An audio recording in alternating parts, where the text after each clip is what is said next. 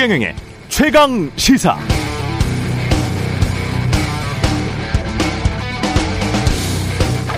네, 사모펀드 환매 중단으로 2,500억 원대 피해를 일으킨 혐의 받고 있는 장하원 디스커버리 자산운용 대표가 어제 구속됐습니다.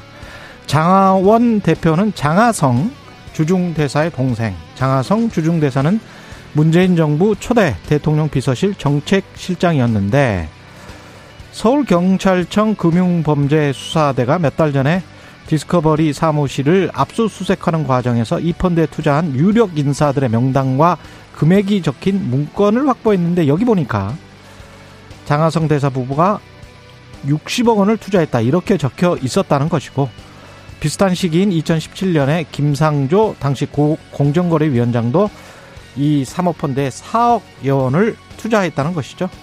두 사람 다 공직자로서 법령을 위반한 것은 없다고 주장했습니다만 그렇다고 청와대 정책실장 공정거래위원장으로 재직하면서 우리 돈 좀 벌려보자. 자기 친동생 또는 지인이 하는 특정 사모펀드에 투자한 게 올바른 처신이었는가.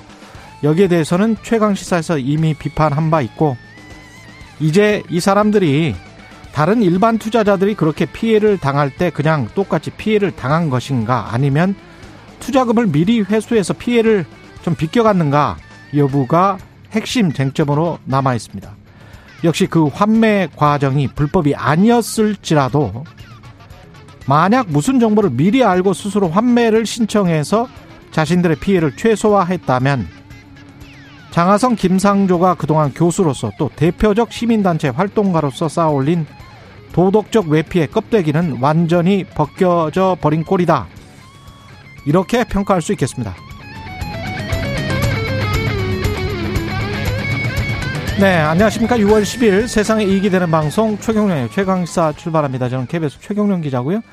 최경령의 최강시사 유튜브에 검색하시면 실시간 방송 보실 수 있습니다. 문자 참여는 짧은 문자 오시면 기문자 100원이 드는 샵9730 또는 유튜브 무료 콩 어플 많은 이용 부탁드리고요. 오늘 1부 더불어민주당 박용진 의원 그리고 2부에서는 국민의힘 권성동 원내대표 각각 만나보겠습니다.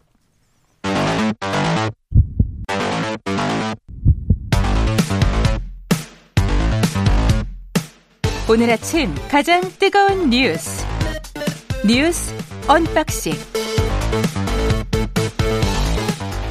네 뉴스 unboxing 시작합니다. 민동기 기자 김민아 평론가 나와있습니다. 안녕하십니까? 안녕하십니까? 예, 대구 어제 화재 소식부터 전하겠습니다. 대구지방법원 인근 변호사 사무실 밀집 빌딩에서 방화로 추정되는 불이 났습니다.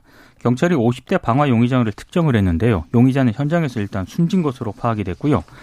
어, 화재 당시 건물 2층에서 검은 연기가 보이고 폭발음도 들렸다. 이런 신고가 119에 접수가 됐고 이 불로 건물 안에 있던 변호사 등 모두 7명이 숨졌습니다. 역시 같은 건물에서 50명이 화상을 입거나 연기를 흡입하는 등 부상을 입었고요. 이 가운데 31명이 병원으로 이송이 됐는데 부상자는 모두 경상자라고 일단 대구소방본부가 밝히고는 있습니다. 아, 이번 방화 용의자는요 재판에서 패소한 데 불만을 품고 상대방 변호사 사무실에 인화물질을 들고 들어가서 사무실에 불을 지른 것으로 보고 있는데요. 이 방화 용의자는 대구 한 주상복합 아파트 신축 사업에 투자한 투자금 반환 소송을 냈다가 패소한 것으로 알려졌습니다. 이게 있어서는 안 되는 일인 거죠. 네. 이런 일은 정말로. 그리고 어, 이렇게 많은 분들이 이제 피해를 입은 게 이제 충격적인 일인데 네. 또이 사무실이 이제 계단과 먼 곳에 있었고 음. 특히 이 사무실에 피해가 많이 발생한 사무실의 경우에는 그리고 여러모로 연기가 빠져나간다거나 이럴 수 없는 밀폐형의 어떤 그런 사무실이었기 때문에 더 피해가 커졌던 거 아니냐 뭐 이런 분석이 나오고 있습니다만 이렇게 화재가 났을 때 또 이 화재가 물론 피해는 뭐 이 피할 수 없는 부분이 있지만 음. 스프링클러라든가 이런 것들이 제대로 작동을 해서 조기에 이제 방 이 좀 소화가 돼야 될 부분인데 음. 지금 보면은 건물에 스프링클러나 이런 것들이 어 제대로 설치가 안 돼 있는 상황이었던 걸로 보이거든요. 그렇죠. 예. 좀더 이제 명확한 이제 어, 진단이 있어야 되겠습니다만 이게 뭐 건물이 뭐 오래된 건물인 것인지 아니면 뭐 음. 뭐 다른 이유가 있는 것인지 음. 이 피해를 최소화할 수 있었던 기회를 놓치고 있는 거에 대해서는 다시 한번 돌아봐야 될 필요가 있는 내용이 아닐까 생각이 됩니다. 화재 소식이 나면 이거는 뭐 고의적인 방화니까 네. 뭐 하여간 그 건물 만들 때 그 방화제랄지 뭐 여러 가지 이상한 플라스틱 물질들 많이 사용해 가지고 문제가 발생하는 거 그것 때문에 이제 화염 그다음에 특히 연기 질식 사고가 많이 나지 않습니까?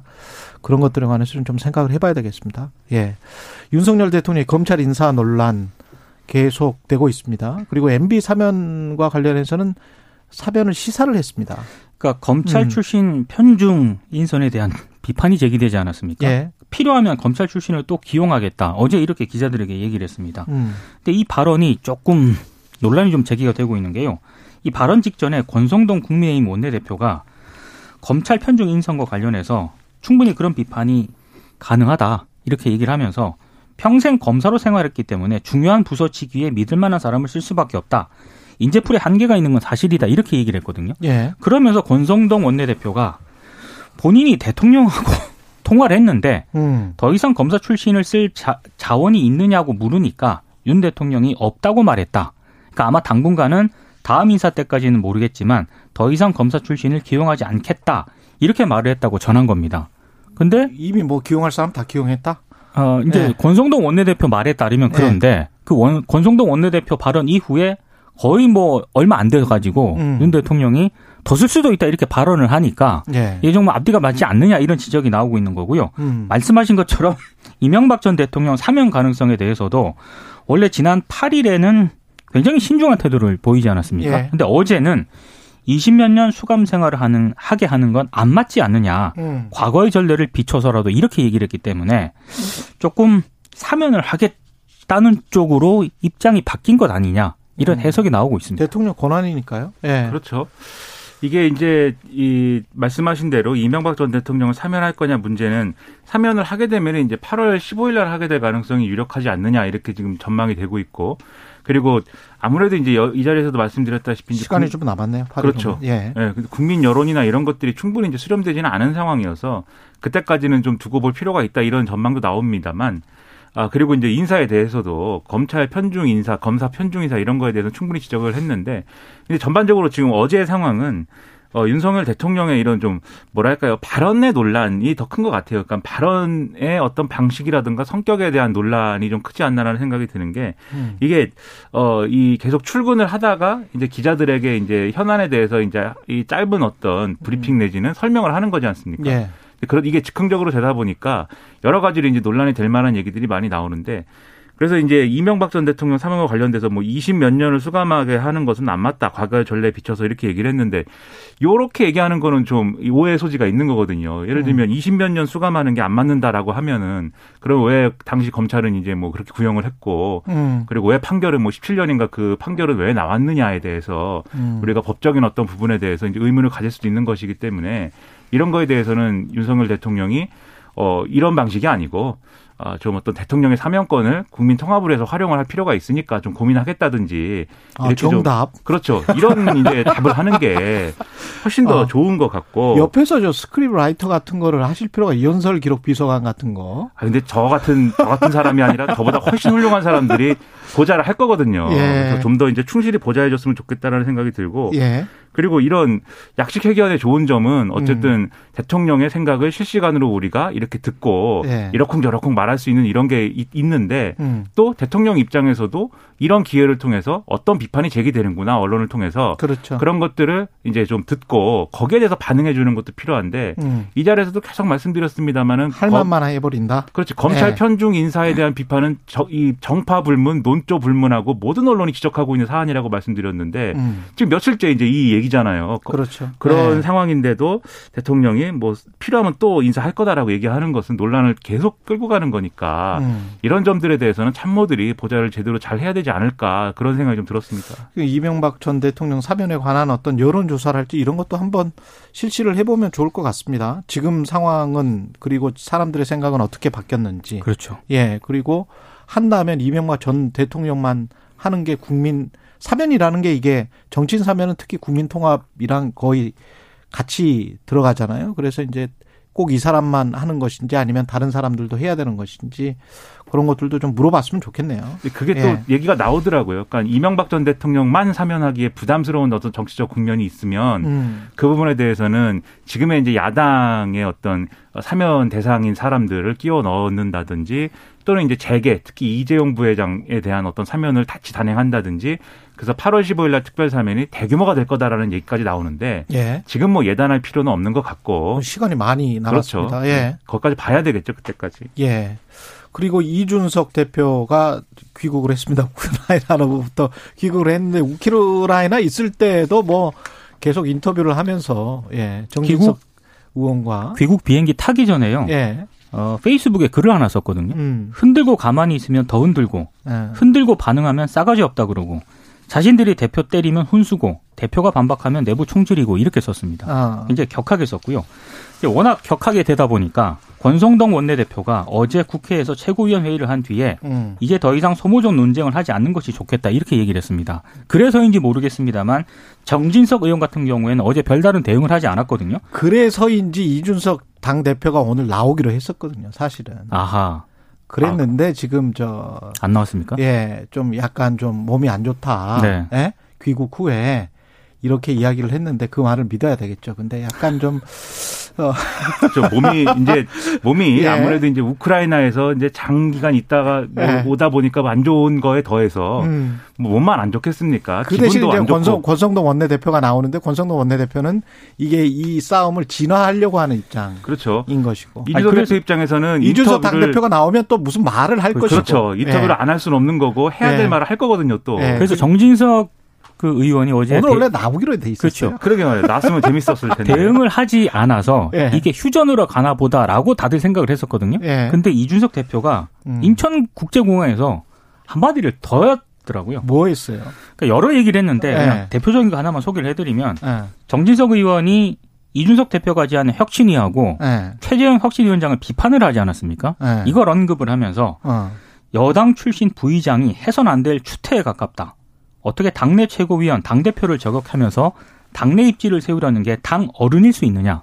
격한 발언을 쏟아냈거든요. 뭔가 지금 진행되고 있어요. 지금 저 장재현 의원이 주도하고 있다는 민들레 모임에 대해서도 이준석 당대표가 새 과시하듯이 좋게 볼 이유가 하나도 없는 모임.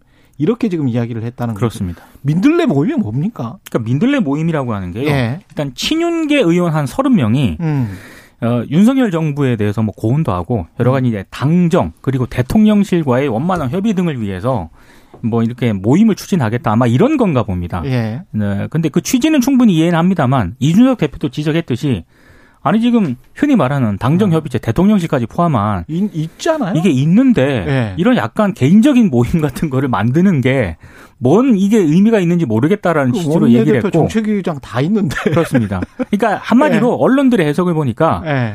흔히 말하는 친윤계가 네. 좀 모여가지고 세력화 만들기에 좀 나선 것 아니냐 이런 해석을 내놓고 있습니다. 그러니까 이게 이준석 정진석 갈등은 정진석 의원한테 좀 불리해요 지금 상황이 그렇죠. 왜냐하면 네. 당 내외에서 나이도 훨씬 많고 어. 경력도 오래된 어, 최다선 최, 최다선이에요. 그렇죠. 최다선의 네. 국회 부의장까지 지낸 인물인데 이준석 대표하고 이렇게 갈등 구조를 말 한마디 한마디씩 반격해 가면서 가져가는 게 좋은 모습 아니다. 이 지적이 있거든요. 이준석 대표가 그걸 알기 때문에 이 정진석 의원을 더 공격하고 더 심한 얘기를 하는 건데 자기한테 음. 유리한 이제 지형이라고 이제 보는 거죠. 예. 그리고 여기에 더해서 이준석 대표가 이런 방식으로 하는 거에 대해서는 이미 사실 국민의힘 내에서는 익숙해졌거든요. 음. 별로 새로운 모습도 아니고 놀랄 일도 아니기 때문에 싸워봐야 정진석 의원 손해니까 이 전선은 이렇게 정리가 될 것 같은데 네. 문제는 이거는 이준석 대표도 알고 있을 텐데 이건 일종의 뭐, 어, 뭐랄까요. 어, 친선 매치 같은 거죠. 이게 쉽게 좀 하자면은 그래서 본 게임은 정말 음. 월드컵 예승전, 예선전은 이 민들레 모임이나 이런 게 될 가능성이 크거든요. 이 민들레 음. 모임이라는 게 이름이 왜 민들레인지 잘 모르겠어요. 민심 들어볼래의 약자라는데 예. 좀 너무 이 급조한 이름 같기도 하고 민심 들어볼래라는 게 누구한테 하는 얘기인지 잘 예. 모르겠고. 근데 이게 예를 들면은 예. 네, 어떤 노선이나 정책을 주장하기 위한 모임이면은 또 그럴 수 있겠다라고 싶은데 그게 음. 아니라 지금 민 기자님 말씀하신 것처럼 정부 그다음에 정권 차원에서 어떤 입장인지 이런 것들을 소통하고 공유하는 모임으로 설명을 하고 있거든요. 그렇죠. 그럼 이게 여의도식으로 해석하면은 전형적으로 어떤 거냐면 어. 지금 당 대표는 어쨌든 이 친윤이라고 하는 이 윤석열 정권하고 코드가 100% 완전히 일치하는 당대표는 아닌 거잖아요. 국민들이 그렇게 할까요? 그렇죠. 그렇죠. 네. 그래서 당직을 중심으로 한 주류의 형성이 완벽하게 안 되니까 네. 이런 모임을 만들어 가지고 특히 주도하는 게 이제 장재원 의원이라는 거잖아요. 음. 이런 모임을 만들어 갖고 인위적으로 이 주류를 형성하고 이 주류들이 결국 2년 뒤에 있을 총선이나 이런 데까지도 쭉 이제 어떤 당내에서 영향력을 행사하는 음. 그런 그림이 될 가능성이 크지 않냐. 그래서 이 총선 직전에는 예를 들면 과거에 이제 정권에서 뭐 진박 간별사 나오고 그랬던 거 비슷하게 되는 거 아니냐 이런 얘기를 이제 가는 거거든요 여의도식 해석은 음. 그럼 이제 이준석 대표 입장에서는 결국은 자기랑 이제 싸울 대상들인 거죠 여기 있는 사람들이 그렇게 될 가능성이 있으니까 예. 그러면 앞으로도 이준석 대표와 이 어떤 친윤들의 갈등 이런 것들은 계속 이제 보게 될 가능성이 큰데 음. 아마 그 1차적인 어 분수령이 뭐 늘 말씀드리지만 24일에 윤리가 될 가능성이 큰 것입니다. 24일에 윤리입니까? 그렇습니다. 24일에서 27일 사이에 개최될 가능성이 크다. 이렇게 개최된다. 얘기가 나오고 있습니다. 예. 이미 팩트 확인이나 거기 내부에서는 했겠죠. 예. 제출된 자료들이 있다고 하는데 음. 근데 이를테면 이제 성상납이냐 아니냐 뭐 이걸 가를 만한 음. 그런 얘기라기보다 왜냐하면 그건 또 수사기관에서 수사를 하고 있으니까 그렇죠. 그 논란에 대응하는 과정에 이준석 대표의 처신이 적절했느냐 음. 이것에 대한 어떤 쟁점이 형성되고 있다라는 관측이 많거든요. 예. 그럼 뭐 경고가 나올 수도 있고 당원권 정지가 나올 수도 있는데 음. 어떤 게 나오느냐에 따라서 상황이 굉장히 달라질 수 그러니까 있다라는 관측입니다. 당 대표로서 당의 명예를, 명예를 실추시켰느냐 아마 이 부분이 논의가 핵, 핵심이 될 것 같습니다. 예. 그리고 반도체 산업과 관련해서는 뭐 어떻게든 드라이브를 걸어서 산업 인재를 잘 육성해 보겠다라는 대통령 이게 뭐 거의 호통치다시피 했잖아요. 그렇죠. 예. 그리고 이게 교육부가 이제 바로 뭐 하겠습니다 이렇게 한 거죠. 그렇죠. 지금 정원을 늘리겠습니다 이렇게 한 거 아닙니까? 그러니까 지난 예. 7일 날 국무회의에서 음. 인상적인 장면이 있었는데 이 예. 국무회의에서 이 윤석열 대통령이 이 과기부 장관에게 이 반도체에 관련된 이런 강의를 음. 국무위원들에게 해라 이렇게 지시도 하고 예. 그리고 이것에 대해서 반도체와 관련된 인적 역량이나 이런 것들이 지금 여러모로 이제 부족한 상황이니까 대학에 이 반도체 관련 학과에 정원이나 이런 걸 늘려가지고 대응할 필요가 있다 이렇게 지시를 했는데 음. 교육부 차관이 어 그거 지금 여러 가지 규제 때문에 좀 어렵습니다라고 얘기를 해서 호통을 당하, 당했군요. 네, 그렇죠. 네. 당한 것이죠. 그래서 네. 웬 규제 타령이냐라고 어. 윤석열 대통령이 얘기하면서 이 문제 해결 못할 거면은 교육부는 개혁의 대상이다. 거의 뭐 교육부 없어질 수 있다까지 얘기가 나와가지고 이 권력의 속성상 공무원들의 속성상 이렇게 되면은 난리 나거든요 교육부는 바로 다음 날 그 정원을 늘려버렸어요. 그러니까 네. 뭐 늘, 늘리는 방안을 네. 추진하는 건데 네. 바로 어제도 한덕수 국무총리가 교육부 갔습니다. 가가지고 이 문제를 이제 범부처 간에 어떤 이 노력을 하기 위한 그런 것들을 만들자 이렇게 제안을 했는데 근데 이게 사실은 따져 보면은 좀 복잡한 문제예요. 오늘 한국일보 단독 보도를 보면은 예. 어이 이런 부분에 대해서 관련 학과의 수도권 대학 정원 1만 명, 지방 대학 정원을 1만 명으로 각각 늘려서 2만 명 수준으로 확대하는 내용을 조만간 정부가 발표할 계획이다. 라는 건데 그러면 이제 지역 균형 이야기가 나, 그렇죠. 나오죠. 그렇죠. 네. 네. 근데 그 부분을 의식해서 수도권에 1만 명, 지역에 1만 명 이렇게 정원을 같이 늘린다는 건데 음. 근데 이건 어쨌든 그동안에 이 정원을 같이 늘리는 게 문제가 아니라 수도권 대학의 정원을 늘리는 게 수도권 음. 인구 집중을 어쨌든 더 이 가속화시킬 수 있기 때문에 그래서 이제 규제가 있었던 거거든요. 음. 이 문제에 관련돼서 복잡한 얘기가 이제 나올 건데 다만 이런 부분이 있는 것 같아요. 어쨌든 반도체 산업에 대해서 뭔가 우리가 국가적으로 뭔가 준비를 해야 되고 그것에 네. 하나 그것의 한 줄기는 또 관련 인재를 육성하는 것도 당연히 포함돼야 되는 뭐 해법이긴 한데 좋은 일이죠. 그렇죠. 예. 근데 이게 이제 교육부가 그냥 정원 늘리면 해결될 일이냐 그런 음. 게 아니라 이게 결국은 지금은 기업이 이 인 적 역량 강화나 이런 것들을 지금은 감당하고 있어서 네. 뭐 4, 5년 정도 걸린다고 하는데 반도체 실질적으로 이제 현장에 투입됐으니 인원이 길러지는 데까지 근데 그걸 기업이 담당하고 있는 건데 네. 역으로 얘기하면 대학 정원이 늘어나면 기업이 혜택을 보는 거잖아요. 그러면 그렇죠. 그럼 이 부분에 대해서 지방자치단체라든가 음. 기업이라든가 그다음에 정치권이라든가 각각의 역할을 조율을 해가면서 음. 각자 그러면 예를 들면은 어 부족한 부분에 대해서 어떻게 채울 것이냐. 음. 기업은 지방에 또 어떻게 그런 투자를 또 늘려서 이런 정원이 늘어난 거에 대한 보답을 할 것이냐. 이런 논의가 같이 진행돼야 되는 건데 음. 교육부가 이걸 안 하면 이제 뭐 어, 없어지는 거냐 이렇게 얘기가 가는 것은 다소 좀 단순한 거 아니냐 이런 얘기가 지금 나오는 거죠. 교육의 목표와 관련해서는 뭐 인문학자들이나 사회학자들이 이야기를 많이 할 거고 저는 산업적인 측면에서만 보자면 고부가치 산업으로 지향을 하는 거잖아요. 그렇죠. 반도체를 뭐 반도체 학과를 만들고 거기에 정원을 하고 뭐 이런 것들이 근데 곰곰이 생각을 해보면 한 사람의 천재가 돈을 엄청나게 벌어주는 거는 맞아요. 예? 그럴 수는 있는데 생각해보세요. 빌 게이츠가 하버드 중퇴했어요. 마크 주커버그도 하버드 중퇴했어요. 하 중퇴한 사람들 많아요. 근데 그 그게 기존 저도, 저도 중퇴 그렇죠. 네. 기존 교육에서 그러면 그게 태어나는지 천재가 빌 게이츠는 아닙니다만 예, 제가 자유롭고 창의적인 어떤 사회 분위기에서 태어나는지. 근데 이제 대통령이 호통치면 교육부가 바로 따라하고 뭔가 하는 이런 절차와 과정 속에서 뭐 어떤 자유와 어떤 창의성을 볼 수 있는지 그리고 그런 교육이 될 것인지 그게 저는 좀 어 이게 맞나?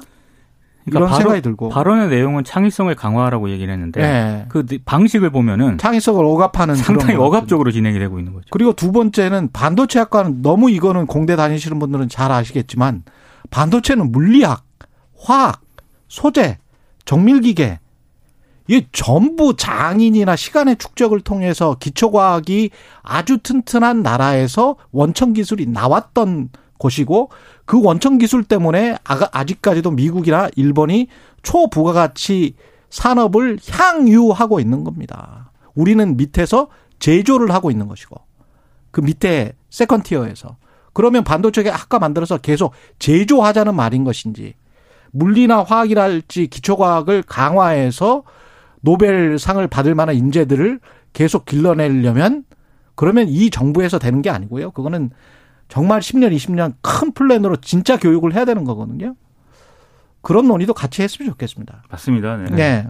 기초과학에 참 우리나라는 투자를 안 하죠. 예. 그 노벨상도 많이 받아야 되는데 우리가 예. 일본에 매일 밀리고 예. 박탈감이 큽니다. 그렇죠. 일본이 화학이 얼마나 발달을 했습니까? 화학, 광학 이런 것들이 발달했기 때문에 반도체 원천 기술들이 많이 있는 거예요. 예. 기업도 노력을 해야죠. 왜냐하면 음. 일본에 노벨상 받은 사람들 사실은 기업에서 연구하면서 노벨상. 받은 사람들이 그렇죠. 나오거든요. 예. 그런 거 우리도 사실은 배울 필요가 있는 것 같아요. 삼성 종기현 그 실장이셨던 분을 제가 만나서 인터뷰를 했는데 시간이 너무 많이 지연돼서 안 되겠습니다. 다음에 말씀드리겠습니다.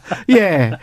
유시민 그 저 벌금형 받았습니다. 명예훼손으로 한동훈 명예훼손했다고. 예. 벌금 1심형에서 벌금형 500만 원을 선고를 받았고요. 예. 일단 재판부 판단은 어, 피고인이 제기한 의혹, 그러니까 유시민 전 노무현재단 이사장이 제기한 의혹은 검찰의 수차례에 걸친 해명으로 충분히 풀릴 수가 있었는데 예, 그리고 노무현재단 계좌를 들여다봤는지 여부도 쉽게 알 수 있었음에도 경솔하게 피해자를 비방할 목적으로 발언하게 된 것으로 보인다라고 판단을 했고요. 음. 어, 검찰이 수차례 해명을 했음에도 허위 사실을 보도를 했다. 그래서 이 행위는 여론 형성 과정을 심하게 왜곡시킬 수 있다는 점에서 죄질이 좋지 않다. 이렇게 판단을 했습니다. 다만 어제 재판부가 당시 보도와 녹취록 등을 통해 피해자가 피고인의 뒷조사를 하려고 한다는 의심을 할 만한 사정이 있었다라고 일단 얘기를 했고 그래서 해당 사안이 공적인 관심사인 점, 사과문을 게시한 점 등을 참작을 했다고 양형 이유를 밝혔는데 예. 유시민 전 이사장은 재판이 끝난 뒤에 항소 의사를 밝혔습니다. 음. 항소하고 뭐 하는 거야 자신의 이제 방어권 행사니까는 저는 뭐 그거야 당연한 일이다라고 생각을 하는데 사실 유시민 유시민 전 이사장도 지난 정권에서 이제 본인의 어떤 발언이나 행동이나 선택 이런 것들에 대해서 반성적으로 좀 돌아볼 필요가 있다고 보이고요. 그래서 이런 것들에 대해서 법적 책임을 져야 되는 문제가 당연히 있다라고 생각을 합니다. 근데 결과적으로 이 소송을 하고 있는 게 누구가 누가 승자냐 저는 이런 의미도 들거든요. 네. 지금 한동훈 장관이 이 소송을 통해서 이제 유시민 장관이 유죄가 나왔다고 해서 음. 뭐 지금 득이 되는 거냐 저는 그렇지 않고 오히려 지금 어쨌든 정권이 바뀌고 바뀌었고 한동훈 검사가 장관이 된 상황이기 때문에 음. 국민들의 시선도 많이 좀 달라지는 것 같아요. 그래서 점차. 예. 그렇죠. 이게 결과적으로 이런 소송들이 이거 말고 예. 또 손해배상 소송이 있는데 예. 이런 소송들이 오히려 한동훈 장관과 정권에는 부담이 될 수 있다. 왜냐하면 그림이 좋지 않지 않습니까? 그 최후 진술에서도 2년 2개월 동안 지금 휴대폰을 뭐 비밀번호를 못 하고 그 거기에 어떤 게 들어 있을지 모르는 것인데 진실을 알고 지금 이런 재판을 하는 것이냐 이런 이야기를 했잖아요. 그렇습니다. 그렇죠. 그리고 예. 이게 뭐 결국 이, 이 재판 자체는 이제 뒷조사와 음. 관련된 것이지만 음. 채널 A 사건이라든가 그다음에 고발 사주 의혹이라든가 이런 있죠. 것들은 예. 재론될 거거든요.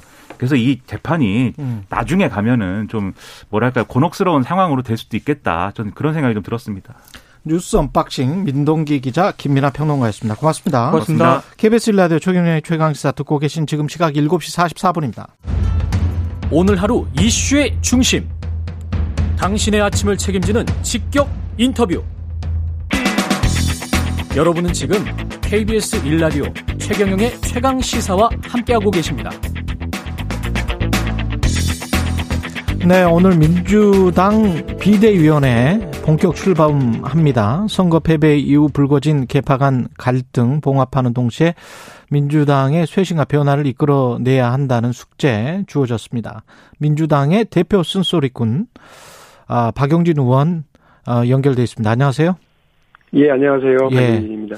민주당의 대표 쓴소리꾼 이거는 별 별저 좋으세요? 이게 이렇게 이야기하면 별로입니다. 별로죠. 예, 다음 소심 소심파라고 해주세요. 아 민주당의 대표 소심파. 예, 다음부터는 네. 이렇게 이제 바꿔서 네. 예, 불러드리도록 하겠습니다. 우상호 비대위는 어떻게 생각하십니까? 혁신할 수 있는 비대위입니까? 기간이 얼마 안 돼서요. 예. 뭐 다양한 당의 그 변화의 요구 지점들을 다 대, 어, 바꿔나갈 수는 없어요. 예. 핵심적으로 뭐냐면 그 전당대회를 그냥 행사 치르듯이 치르는 관리형으로 갈 거냐? 예. 아니면 전당대회를 어 이제 새로운 지도부, 혁신적인 지도부가 들어설 수 있도록 룰도 바꾸고 시스템도 바꾸는 음. 이제 여기에 집중하게 되면 혁신형이 되는 거고. 그렇죠. 그렇지 않고 네. 그냥 아유 뭐 괜히 논란과 갈등에 이걸 팔 수 없으니 우리가 그걸 어, 감내할 수 없으니 음. 그냥 가자 그러면 이제 관리형으로 가는 거죠. 음 그러면 지금은 그냥 가자 하는 비대입니까? 그 면면을 봐서는 그렇게 그냥 넘어갈 것 같지는 않아요. 아 그냥 네, 그렇게 넘어갈 것 같지는 않다. 네, 초선, 재선, 예. 삼선 의원들이 이제 추천해서 나오신 분들이 조선은 이용우, 재선은 박재호, 삼선은 이제 한정혜 의원 이렇게신데 예. 어, 저는 이분들은 뭐 가만히 있을 분들은 아닌 것 같아요. 아 가만히 있을 분들은 아니다. 뭔가 좀 바꾸고 혁신하려고 하는 움직임은 있기는 있을 것이다. 혁신 없이 이번 전당대회 치르면 민주당은 망하는 길로 갈 거예요. 아 혁신 없이 치르면 망한다. 예. 예. 그냥 그 정해진 날짜에 음. 정해진 행사 방식으로 정해진 뭐 사람들 뽑는 그런 거면 음. 그걸 보고 어느 국민이 아 민주당이 달라졌구나 일신을 면모 일신을 좀 어, 다르게 하고 있구나 예. 어, 그렇게 보겠습니까? 저는 민주당이 변화 우리는 뭐 어, 국민들이 아무리 그 센 회초리로 센 몽둥이로 우리를 때리셔도 우리는 음. 안 아파요 이렇게 음. 보이는 걸 거라서 어, 혁신 없이 전당대회 치르면 민주당은 망하는 길로 가게 된다. 이렇게 봅니다. 혁신은 아까도 잠깐 말씀하셨지만 뭐 제도나 룰의 혁신입니까? 아니면 사람의 혁신입니까? 뭐가 먼저가 돼야 되나요? 모든 혁신의 완성은 제도의 개혁이에요. 예. 그 당연히 그렇게 되는 겁니다. 그런 그 국민 경선제라고 하는 제도가 들어선 뒤에 노무현이 나타났고요. 예. 또 그 전당대회와 당신 민심을 50대 50으로 하고 아. 민심을 많이 반영하게 되니까 그 오세훈 현상이 나 오세훈이 등장하게 됐고 이준석이, 이준석이. 등장하게 된 거 아니겠어요? 그랬죠. 예. 지금 구조의 민주당의 전당대회 룰은요. 뭐 다들 아시지만 뭐 대의원 45, 권리당원 40, 일반 국민 여론조사 10, 일반 아. 당원 여론조사 5 이렇게 되는 구조는요. 예. 이거는 폐쇄형 선출 방식이에요. 미, 민심에게 폐쇄적인 음. 선출 방식이라서 이걸 개방적으로 바꿔야 되거든요. 왜냐하면 네. 저그 대의원 어 뭐 당연히 뭐 강성 민주당 지지층이죠. 네. 권리당원 다들 아시는 것처럼 강성 지지층들이죠.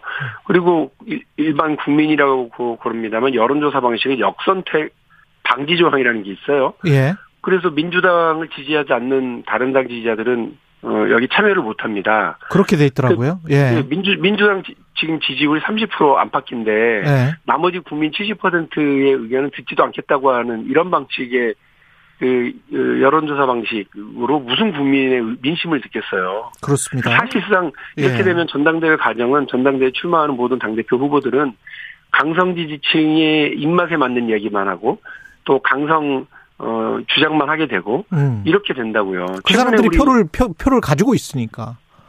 그렇죠. 예. 당연히 표를 가지고 있는 분들한테 호소하는 게 선거에 출마하는 사람의 가장 합리적인 선택이겠죠. 그렇죠. 그러니 그, 그 속에서 어 우리가 국민 다수 국민의 목소리를 들어야 된다고 그러고 얘기를 하면 바깥에서는 박수를 받고 저 사람 음. 괜찮다고 뭐 그 주목을 받겠지만 안에서는 뭐, 뭐 문자 폭탄 받고, 음. 어, 이렇게 시달리게 되는 구조가 계속 만들어지는 거죠. 그러면 민주당은 뭐 저는 적, 집권하기가 어려운 구조, 승리하기가 어려운 당으로 간다고 봐요. 그러면 최소 50대 50으로 가야 된다. 권리당원과 여론조사 50대 50. 네, 저는 그 당원, 당원들은 당심 50 음. 그리고 어그저 민심 50 이렇게 해야 되는 것이 맞다고 보고요. 예. 당심 50을 그 반영하는 방식을 어떻게 할지는 더 논의를 해볼 수 있다고 봐요. 그렇군요. 그러니까 뭐그 아. 대의 그 대의원 제도라는 게 여전히 버리기가 너무 아쉽다 이렇게 생각하시면 예. 그 비중을 조정할 수는 있어서 반영시킬 수는 있지만 예. 민심 50이라고 하는 것은 분명히 담아야 된다. 저는 사실은 그걸 한 70으로 더 넓혀야 된다고도 생각하는데 예. 예, 그 그래야 자꾸 우리 국민들의 의견이 더 어, 많이 반영되는 방식으로 아. 지도부가 구성되고 그 지도부가 또 그 그 뭐 총선에 출마하는 후보들을 선택할, 선택하고 공천 줄 때도 그 민심의 뜻에 따라서 하게 되지 않겠습니까? 그 일반 여론이 50이나 70까지도 되어, 되어야 된다. 그게 혁신이다. 예. 네, 그렇습니다. 그러면 사람이 이재명이 나와야 된다, 안 나와야 된다. 이거는 어떻게 생각하세요? 사람에 관해서는? 그거야말로 본인이 판단할 일이에요. 음. 그러나 이제 저는 계속 계속 무슨 말씀을 드렸냐면 예. 이재명 의원이 당의 중요한 자산이다. 여기는 다 어, 뭐 비명이든 뭐 예. 실명이든 예. 다 찬성하는 말씀 아니겠어요? 예. 근데 당의 자산에 대한 관리를 어떻게 해야 돼요? 이 조급하게 현금화 어, 하게 되면 아. 저는 뭐 이른바 이재명 단타매매 현상이 나타나면 이거 모두에게 네. 불행하다. 조급하게 현금화 시켜서 아. 그냥 오늘 다 털어먹고 끝나려고 그러면 안 된다. 아. 이재명 의원 본인도 5년 뒤를 생각하고 계실 거고 민주당도 어, 총선 승리, 대선 승리라고 하는 5년 뭐 프로젝트를 머릿속에 염두에 놓고 있는데 예. 그 와중에서 자산 관리를 어떻게 할 거냐 되게 중요한 문제 아니겠어요? 예. 그뭐 당장 그저 지방선거 때 투입하고 예. 또뭐 여기가 좀, 좀 묵직한 자산 정치적 자산이니까 뭐 이번 전당대회 때 또 또 투입하고 뭐 자꾸 이런 식으로 하는 게 저는 뭐 그 당의 중요한 자산을 조급하게 현금화하려고 하는 단타매매 가 나타나 단타매매 현상으로 별로 좋게 보진 않아요. 세대에 손벌리는 것 있지 않습니까? 지금 4050 이상이 이제 주축 그 지지 세력이기 때문에 민주당에 2030의 그 어떤 세대 통합 이 방법론에 관해서는 어떻게 생각하십니까? 박지원 전 비대위원장 3개월도 같이 좀 평가를 해주시면 좋을 것 같고요. 일단 박지원 비대위원장을 뭐 그 좀 흘겨 흘겨 보는 분들이 좀 계시던데 네. 아니 그 물론 결과적으로 지방선거 과정에서 그런 일이 벌어진 것은 뭐 지도부의 탓이라고 할 수는 있습니다. 네. 어 그런데 우리가 박지원 비대위원장에게 뭐 능수능란한 정치적인 어떤 그 판단력이라든지 음. 혹은 그런 조율 능력을 발휘했던 게 아니라 네. 2030의 세대가 민주당을 바라보는 문제점, 개선점 이런 걸 찾아달라고 했고 그런 걸 말해달라고 했으니까 네. 정치적인 경험도 없지만 그 젊은 나이에 있는 분을 그 비대위원장으로 선출하고 모셔온 거 아니겠어요? 그런 그렇죠. 그거를 인정하고 보면 그 조금의 미숙함이라든지 음, 그 직선적인 태도 이런 것들은 뭐 그 받아들일 수 있다고 보고요. 1분밖에 안 남아서 아, 그, 예. 예, 이복현 전 부장검사 그 금감원장에 임명됐는데 그 삼성 저격수잖아요. 의원님이. 예, 예, 예. 두 분이 또 잘 아실 수밖에 없는데 좀 평을 해 주셔야 돼요. 개인적으로 잘 아는 건 아니고 이제 예. 어제 처음 그 저희 방으로 인사를 오셨길래 예. 인사정을 나눈 정도인데 음. 저는 뭐 금융이라고 하는 장도 축구하고 똑같아서 수비와 수비와 공격이 있다고 봐요. 네. 그 수비라고 하는 건 우리 이제 최 기자도 잘 아시겠습니다만 그, 그, 이런, 그 뭐, 금융 질서를 어지럽히는 행위. 예. 그리고 어, 교란 행위, 그 속여서 돈 버는 행위, 이런 예. 것들을 막기 위한 거 아니겠어요? 예. 이복현 원장은 이복현 검사 시절에 이런 잘하는, 수비수 역할을 잘하는 모습은 충분히 봤거든요. 예. 근데, 그런데 문제는 뭐냐면, 수비만 잘한다고 우리가 축구 경기 이깁니까? 수비만 잘한다고 금융 감독원의 역할을 잘할 수 있나요? 아. 검사로서 수비는 잘했었는데, 이그 금융 혁신이라든지 네. 통합 융합이라든지 하는 새로운 박용진 의원이었습니다.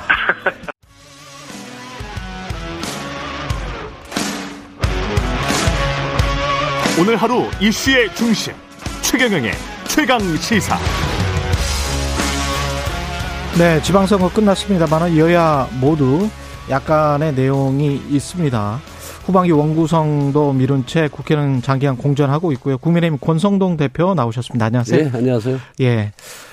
지금 지방선거 끝나고 첫 인터뷰인 것 같습니다. 예, 예, 반갑습니다.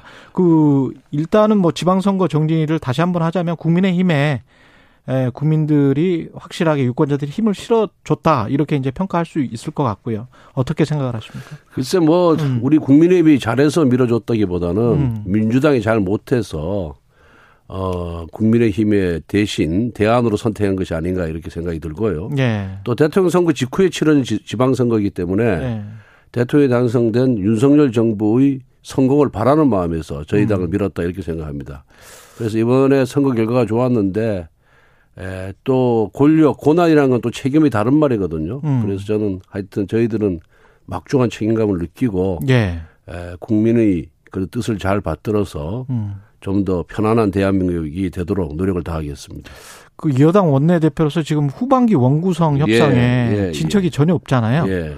어떻게 지금 현 상황은 보고 계세요? 우선 원구성 협상 타결을 이루지 못해서 음. 국민들께 걱정을 끼쳐드리는 점에 대해서는 정말 송가다는 말씀을 먼저 드리고 드립니다. 그런데 협상이 지금 난항을 겪고 있어요. 예. 또 근데 이 민주당의 내홍 내분도 음. 또 이런 협상 타결에 좀 지장을 초래한다 이렇게 보고 있고요. 예. 어, 민주당이 작년에 법사위원장을 국민의힘에 돌려주겠다 주겠다라고 약속을 했어요. 예. 그래서 어, 그 약속만 지키면은 음. 어, 원 구성은 원만하게 이루어질 것이다 이렇게 음. 보고 있습니다. 법사위원장 자리만 주면 그러면 다른 것들은 뭐 다 무난하다. 그리고 이제 의석수에 비례해서 11대 7로 나누는데 예. 법사위원장을 약속대로 주면은 예. 우리도 뭐 많이 양보할 용의가 있습니다. 예. 그 전반기 때 합의해 놓은 거 보니까 그 합의문이 분명히 있긴 있더만요. 예, 있습니다. 예. 예, 예, 근데 이제 박홍근 원내대표는 그때 국회 그게 뭐 법이 있는 것도 아니고 국회 법이 있는 것도 아니고 관례대로 그렇게 한 건데 다시 이제 후반기면 다시 원내대표끼리 다시 할 수 있는 것 아니냐 뭐 이렇게 지금 주장을 하고 있는데 그 국민들이 예. 국민들을 설득할 수 있는 논리라고 생각하십니까? 저는 구차한 음. 논리라고 예, 구차한, 논리다 이렇게 보고 있고 예.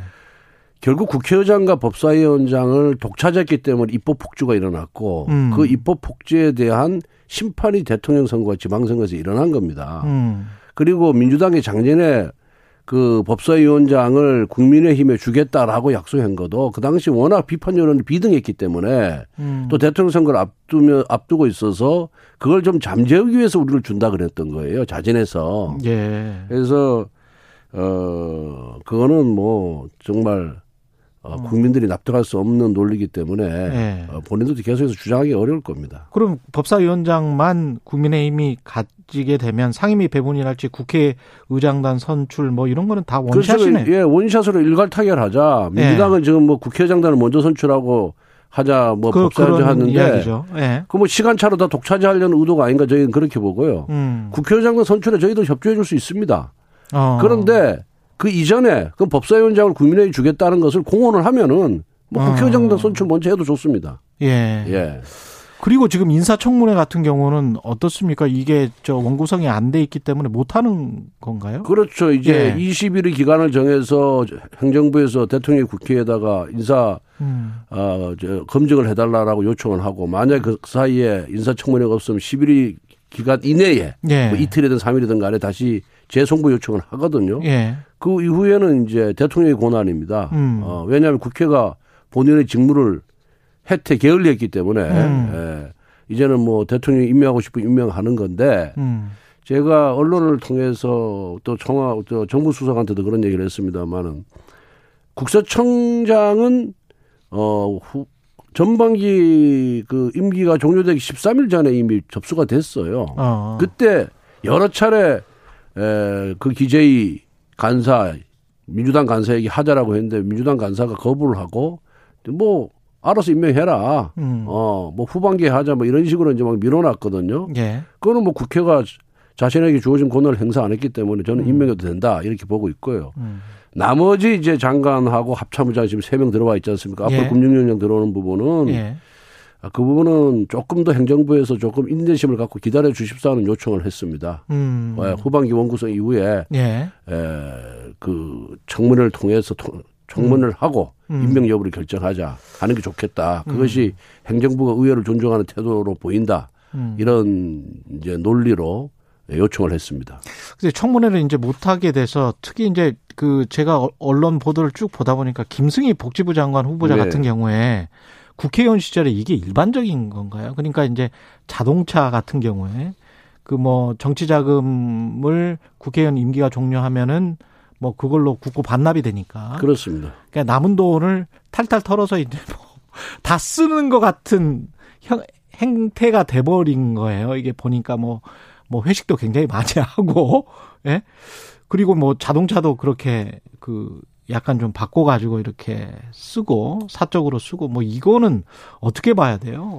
어떻게 보세요? 뭐 저기 정치 자금이라는 거는 공적 자금이에요. 예, 예, 그거는 공금과 똑같은 공, 그렇죠. 겁니다. 예. 그러니까 의정 활동을 위해서만 사용을 해야 되고 예. 무정 활동 이외의 개인적인 용도로 사용하면은 전부 정치 자금 횡령이 되는 거죠. 그렇죠. 예. 그리고 어, 그 부분에 대해서 선거관리위원회에서 중점적으로 관리를 하기 때문에 네. 어, 그렇게 써도 다 적발이 되게 돼 있어요. 아, 그렇습니까? 예, 네. 예. 그런데 아마 어 뭐 모르겠습니다. 본인이 그렇게 한 건지 보좌진이 잘 모르고 한 건지는 잘 모르겠는데 한번 인사청문회를 통해서 네. 그 경위를 한번 들어볼 필요가 있다 이렇게 생각합니다. 그렇죠. 음. 아니 일반적으로 국회의원들이 이게 처음 한 번 하신 분이니까 이렇게 막 해버린 건지 뭐 잘 모르고 아마 하지 않았나. 예. 또 비례대표고 이러다 보니까 예. 예, 잘 모르는 상태에서 한 것이 아닌가 이렇게 생각이 듭니다. 그래서 예. 통상 의원들이 자기가 재선이 될 것이다. 아, 그 다음 선거에서 승리할 것이다 생각하고 음. 승리하면 또 정, 정치학이 필요하잖아요. 그렇죠. 그럼 정치학을 써요. 네. 아껴 쓰는데 낙선하는 경우가 있어요. 그렇지. 그러면은 자신한테 주는 정책을 다 못 쓰고 네. 당에다가 반납하는 경우가 많습니다. 국고에 하든가 당에 아. 하는 건 본인이 결정하는 거거든요. 그렇구나. 예, 예, 예. 그래서 아. 통상 선거 끝나면은 당 자금이 조금 풍부해지는 경향이 있습니다. 예. 예. 이거는 좀 더좀 좀 지켜봐야 되겠고 예. 사면론과 관련해서는 어떻게 보세요? 이명박 전 대통령 사면론에 관해서 윤석열 대통령이 공감을 했습니다. 그래서 급무사를 타는 분위기인데. 어, 윤석열 대통령께서 후보 시절에, 음. 어, 박근혜 전 대통령, 이명박 전 대통령에 대한 사면에 대해서는 찬성을 했습니다. 음. 어, 여러 차례 말씀을 하셨고요.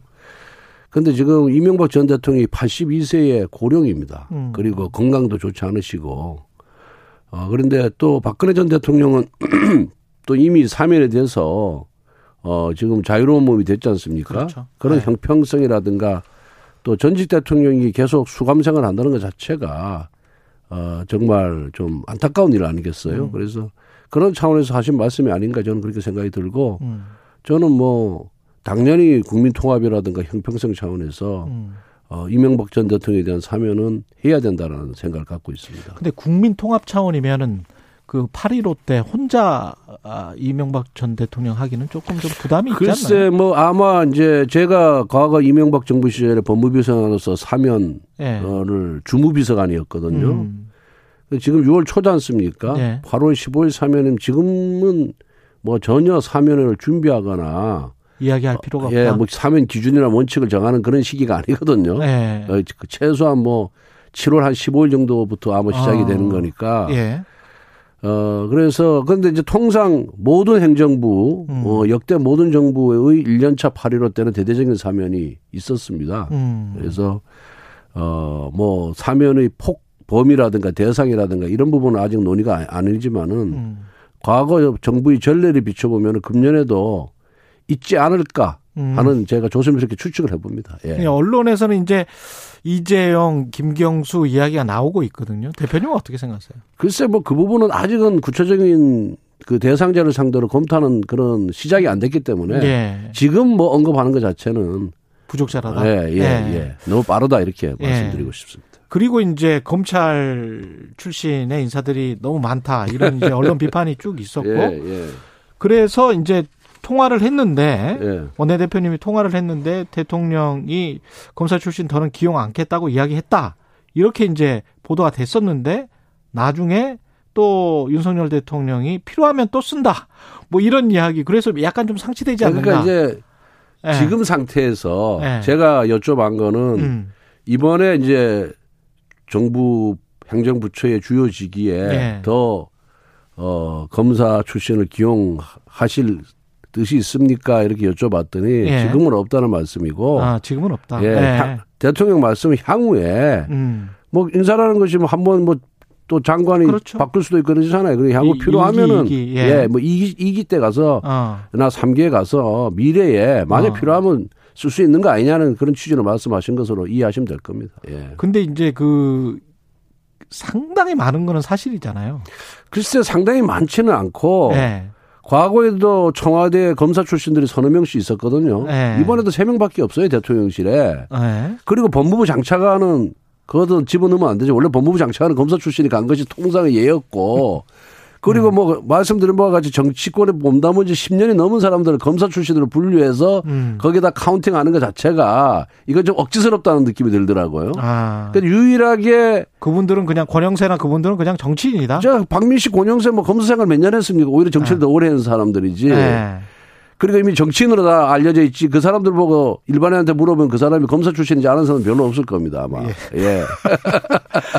그리고 이제 예. 유일한 게 이제 이복형은 금감원장 경우를 갖고 자꾸 얘기를 하는데. 검사 출신. 예. 예. 이제 금감원의 그런 지금까지의 그런 뭐 업무 태도라든가 능력이라든가 금감원의 그런 데 대한 비판적인 여론이 많았기 때문에 음. 가끔 이 조직을 새로 쇄신하거나 개혁하거나 이럴 필요가 있으면은 음. 애부 애부 수요를 하는 경우가 많이 있거든요. 예. 우리 법무부 장관을 판사 출신으로 임명하는 것처럼. 어.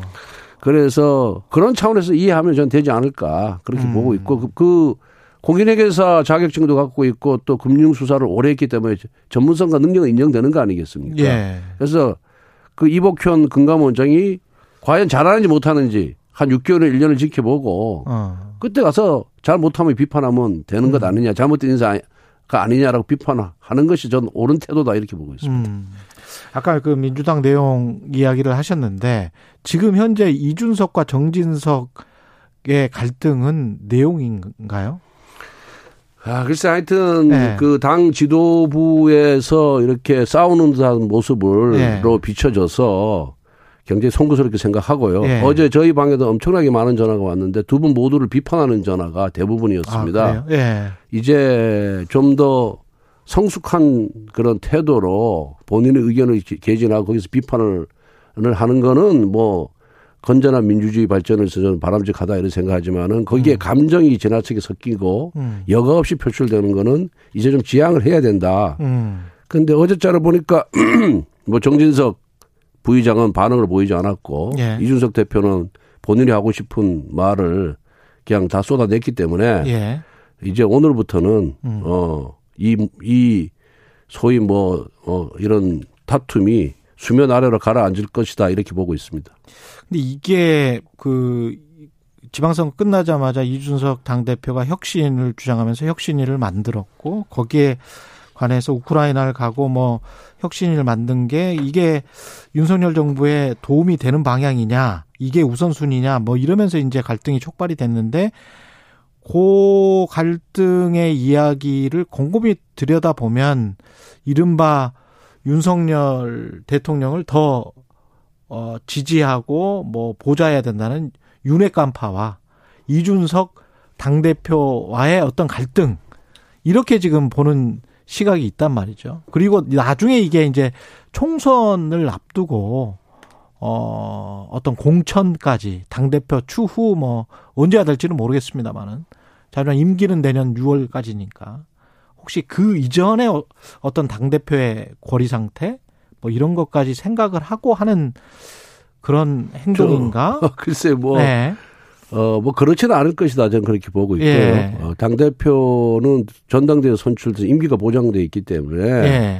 뭐 누가 하나 개인이 한 개인이 흔들어서 예. 당 대표 고리 상태가 생기지는 않거든요. 윤리위 지금 들어가 있는 게 있잖아요. 그거는 윤리위는 이제 독립된 기관이고 예. 당 대표로부터도 독립돼 있기 때문에 예. 거기에 대해서 누가 왈왈왈 그런 어, 수 있는 상황이 아니거든요. 그렇죠. 근데 어. 거기에서 어. 뭔가 결과가 나오면 글쎄 그거는 뭐 본인들이 양심에 따라서 판단을 해야 될 것이다 이렇게 보고 있고 아. 그래서 그건 너무 지나친 해석이고 예. 또 공천도 차기 당 대표 차기 지도부에서 행사하는 권한이기 때문에 음. 20 22대 국회 공천은 그렇죠, 그렇죠. 지금 대표와는 좀 무관한 일이 아닌가. 어. 그렇기 때문에 차기 국회의원 공천 때문에 뭐 문제 제기를 했다 이렇게 보는 것도 좀 지나친 억측이 아닌가 저는 그렇게 생각을 하고요. 예. 여하튼 뭐 저는 그렇습니다. 일반적으로 원내대표인 저도 많은 비판을 받고 있거든요. 의원들로부터 뭐말 네. 한마디 어떤 결정 하나에 하나에 대해서 우리 의원님들이 방송에 나가서 그건 잘못됐다 뭐 하면서 많이 비판을 하고 있습니다. 네. 원래 비판 받는 자리예요. 대통령이든 장관이든 당대표든. 네. 네. 회사도 마찬가지 사장이 비판받는 자리지 뭐 칭찬받는 자리는 아니지 않습니까? 맞아요. 그래서 그런 비판에 대해서 좀 더 관대해 줄 필요가 있고 네. 또 그런 비판에 대해서 어, 그걸 또 일일이 대응하거나 대꾸할 필요도 없다 저는 그렇게 생각을 하고 정말 음. 중요 문제에 대해서만 음. 어, 본인 얘기를 하면 되는 것이 아닌가 이런 생각이 들고 여하튼 어, 이 혁신이란 문제는 음. 그거는 뭐 끊임없이 지속적으로 이루어져야 되는 문제이기 때문에 여기에 대해서 백가쟁명식 의견 표출은 좀 필요하다고 보고요. 혁신위는 만들어지는 게 맞다. 이미 이제 만들어졌습니다. 예, 예. 이미 기정사실화 됐습니다. 예. 그래서 그 백과정명식 표현에 대해서 음. 좀더 우리가 역지사지하면서 어, 좀 더 의견, 활발한 의견 개진이 이루어지는 것이 좋겠다 이런 생각이 듭니다. 다 포용하자. 예, 예, 예. 예. 예. 그러면 뭐 혁신위에서 논의돼야 될 의제들 같은 경우 우선 순위 같은 게 있을 것 같은데. 그거는 이제 혁신위원장이 정해졌고 혁신위가 본격적으로 구성이 안 됐으니까 예. 혁신위원들이 당내 구성원들이 다양한 의견을 들어서 음. 어, 자율권을 줬거든요. 음. 거기서 이제 자신들이 혁신, 뭘 혁신할 것인지, 음. 어디까지 혁신할 것인지, 그리고 이 혁신의 효과가 어디까지인지 이런 부분을 다 혁신에서 검토를 해야죠. 예. 예. 그리고 지금 국민의힘의 민들레라고 민심 들어볼래? 라는 의원 모임이 다음 주에 발족을 한다는 보도가 나왔는데 다음 주에 발족을 합니까? 글쎄, 저도 뭐 그 보도를 보고 처음 알았는데, 네. 어, 일단은 어, 이게 이제 당의 공식 그 저기 당장 협의체가 있잖아요. 음. 그런데 별도로 이제 국민이 오해받을 수 있는 그런 의원들이 모임은 저는 부적절하다고 이렇게 생각을 하거든요. 30여 명 규모로. 예. 예. 그래서 단순한 공부 모임은 장려를 해야죠. 예. 예. 그거는 뭐 의원들도 끊임없이 공부를 하고 연구를 하고 무엇이 국민을 위한 길인가에 대해서 고민을 해야 되거든요. 음. 그래서 원내대표로서 그, 그런 어, 공부 모임은 저는 장려를 하고 예. 또 그런 공부 모임이 많, 많으면 많을수록 의원들의 그런 역량이 커진다 저는 그렇게 생각을 하고 있습니다. 그런데 이제 에, 공식적인 당장 협의체가 있거든요. 그러니까요. 예. 근데 예. 이제 대통령실 고위 관계자도 참석해서 정부의 예. 민심을 전하고 국정 운영을 뒷받침한다. 그러면서 장재현 의원이 주도를 했단 말이죠. 그러니까 이제 어 이거는 뭐 친윤계 모임인가 이렇게 이제 언론은 해석을 하는 것이고 어 그건 아마 이제 뭐 네. 뭐그 취재 응한 의원들이 잘못 얘기한 것 같고요. 잘못 예. 얘기한 것 같다. 제가 확인해 보니까 뭐 순수한 공부 모임, 어. 그다음에 오픈 플랫폼 누구나 참여할 수 있는 공부 모임이다 이런 얘기를 들었습니다. 네. 그런데 여하튼 어, 그런 언론 보도에 따르면은 이게 공식적인 당적 협의체와 별도로 이렇게 운영되는 것처럼 비춰졌거든요. 그럴 필요는 네, 이거는 뭐 네.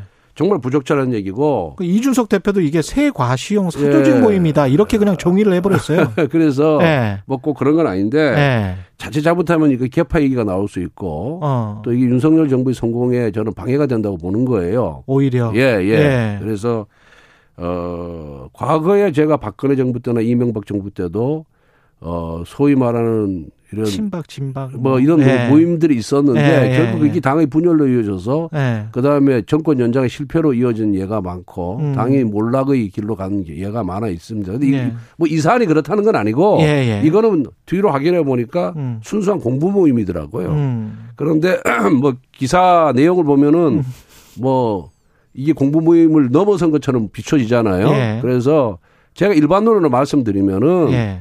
어 이렇게 당내에 이런 식으로 비춰줄 수 있는 단순한 공부 모임 이상으로 비춰줄 수 있는 모임은, 모임은 자제를 하는 것이 맞고 그건 지향하는 것이 맞고 음. 이거는 어 우리 자칫하면은 음. 당의 분열로 이어질 수 있기 때문에 음. 이 부분에 대해서는 만약에 그런 의도가 있었다고 한다면은 음. 그런 의도가 있는 모임이라 그러면은 제가 원내대표로서 앞장서서 맡겠습니다.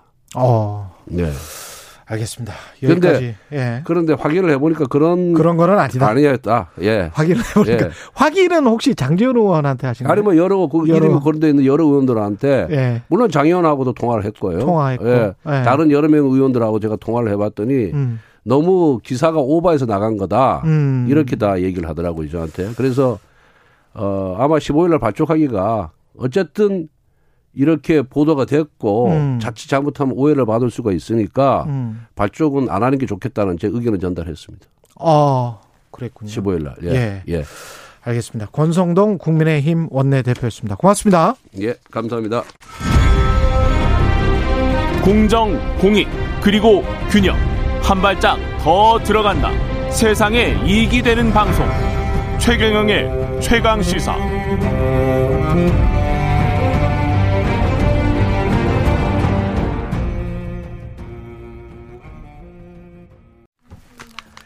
예, 어제 한동훈 법무장관이 윤석열 정부의 국정과제였던 촉법소년 연령 하향을 본격적으로 논의할 것 주문했습니다. 촉법소년 연령 하향.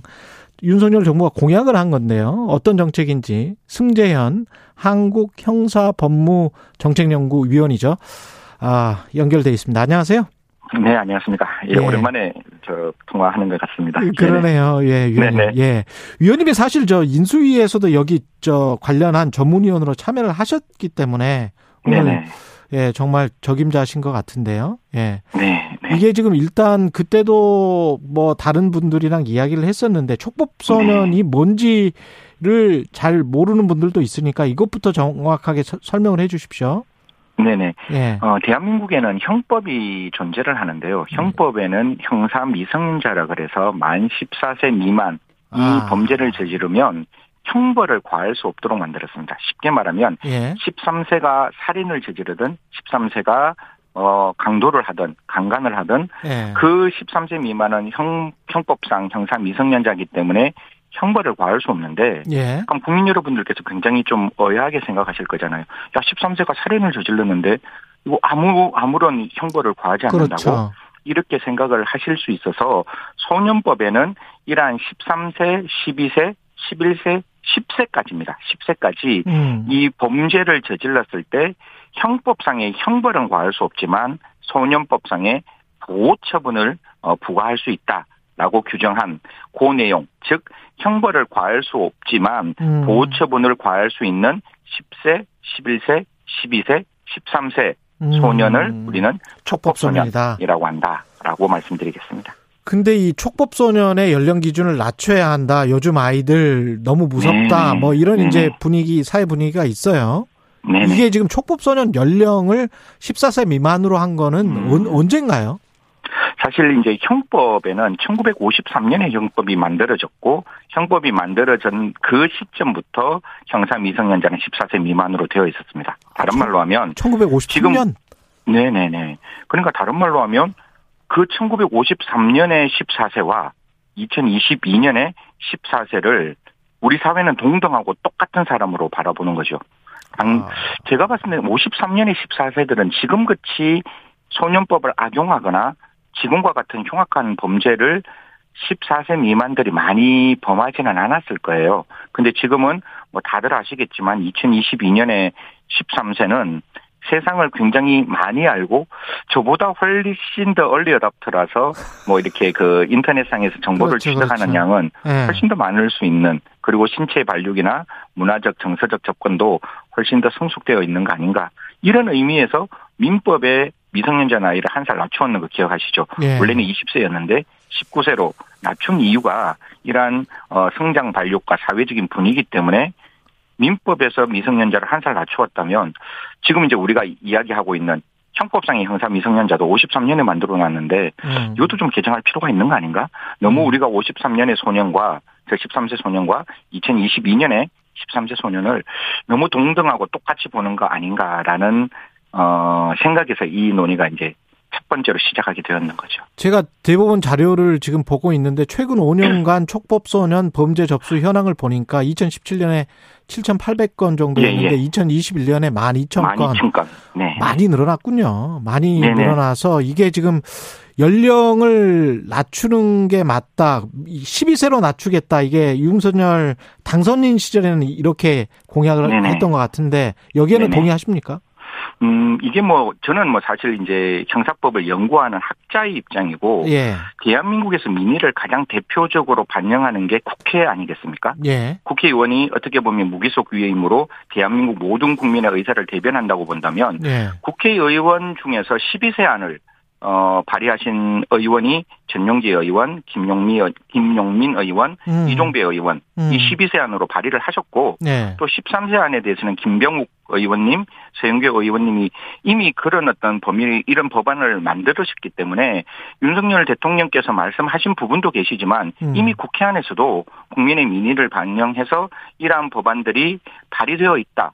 그러면 정부와 국회가 이런 생각을 하고 있다면 이 의미는 결국 어, 민주적 정당성을 가진 두 가지 두 개의 가장 대표적인 기관인 대통령과 어, 국회에서 논의하고 있다면 당연히 이 부분은 뭐 대통령의 공약이 아니라 국민들께서 원하시는 방향이 아닌가 그렇게 생각을 합니다. 그러면 실제 이렇게 연령을 낮추면 범죄 발생률이 좀 낮아질까요? 음, 저희들이 이제 질문을 받을 때 음. 어떤 특정한 사안에 대해서 정책을 펼쳐나갈 때 음. 굉장히 거시적으로 그럼 그 정책이 정말 효과가 있어? 있을까? 그 정책이 정말 뭐 범죄를 줄여 나가게 음. 할수 있어? 음. 이렇게 추상적으로 물으면 음. 저희들이 참 대답하기 어려운데 제가 조금 시선을 예. 돌려서 예. 한 가지 예만 들어 드리겠습니다. 예. 뭐 언론에서 많이 나와 있듯이 범죄를 저지르고 난 다음에 나 촉법 소년이니까 형사처벌 받지 않고 보호처분만 받을 수 있어. 왜 그 경찰분들께서 우리한테 왜 뭐 간섭하세요? 라고 하는 지금 소년법을 악용하고 있는 어 그렇죠. 청소년들, 촉법 소년들에게는 음. 분명히 연령을 하한으로 낮춘다면 음. 효과가 분명히 있죠. 이 효과가 없다라고 말할 수 있는 분은 저는 아무도 없다라고 생각합니다. 당연히 그렇게 악용하는 사람, 악용하는 촉법 소년에게는 당연히 효과가 있을 뿐만 아니라 네. 지금 소년법상의 보호 처분은 소년은 송치라는 2년 처우가 가장 강력한 처우거든요. 예. 근데 아까 제가 말씀드렸다시피 14세 미만 중에 13세가 강도, 강간, 살인을 같이 범했다고 치면 과연 그러한 촉법 소년을 어. 소년법상 소년은 2년 송치 처우로 개성교화가 가능할 것인가? 결국 2년 동안 소년원에서 그냥 소년원의 학교라고 이렇게 저희들이 칭하고 있는데 음. 그곳에서 개성교화보다는 오히려 그쪽에 있는 촉법 소년들에게 소년원에 있는 소년들에게 오히려 더 나쁜 영향만 끼치고 그 친구는 세상에 나올 수밖에 없는 상황 아니냐. 그러면 분명히 현실적으로 맞지 않는 상황은 좀 개선하고 교화, 개선하고 보완하는 게 필요한 게 아닌가라는 말씀 드리겠습니다. 예. 아, 시간이 이것밖에 없어서 여기까지 어, 듣겠습니다. 사이이님이 네. 뭐 요즘 아이들은 성인보다 더 어른 같다. 촉법소년 연령 네. 하향 찬성한다. 이런 의견 주셨고 반대로 2917님은 좀 더 근본적인 대책 고민해 보자. 네, 네. 뭐 이런 말씀 주셨습니다. 예. 네. 지금까지 승재현 한국 형사 법무정책 연구위원이었습니다. 고맙습니다. 네, 감사합니다. 예, 최경련의 최강사 2부는 여기까지고요. 잠시 후 3부 아주대 심리학과 김경일 교수 뉴스는 십니다. 준비되어 있습니다.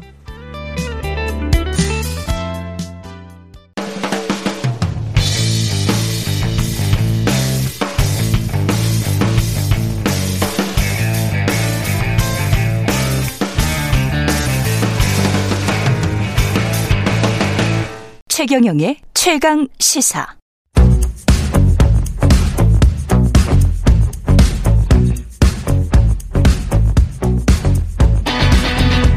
심리로 들여다보는 세상 이야기. 뉴스는 십니다.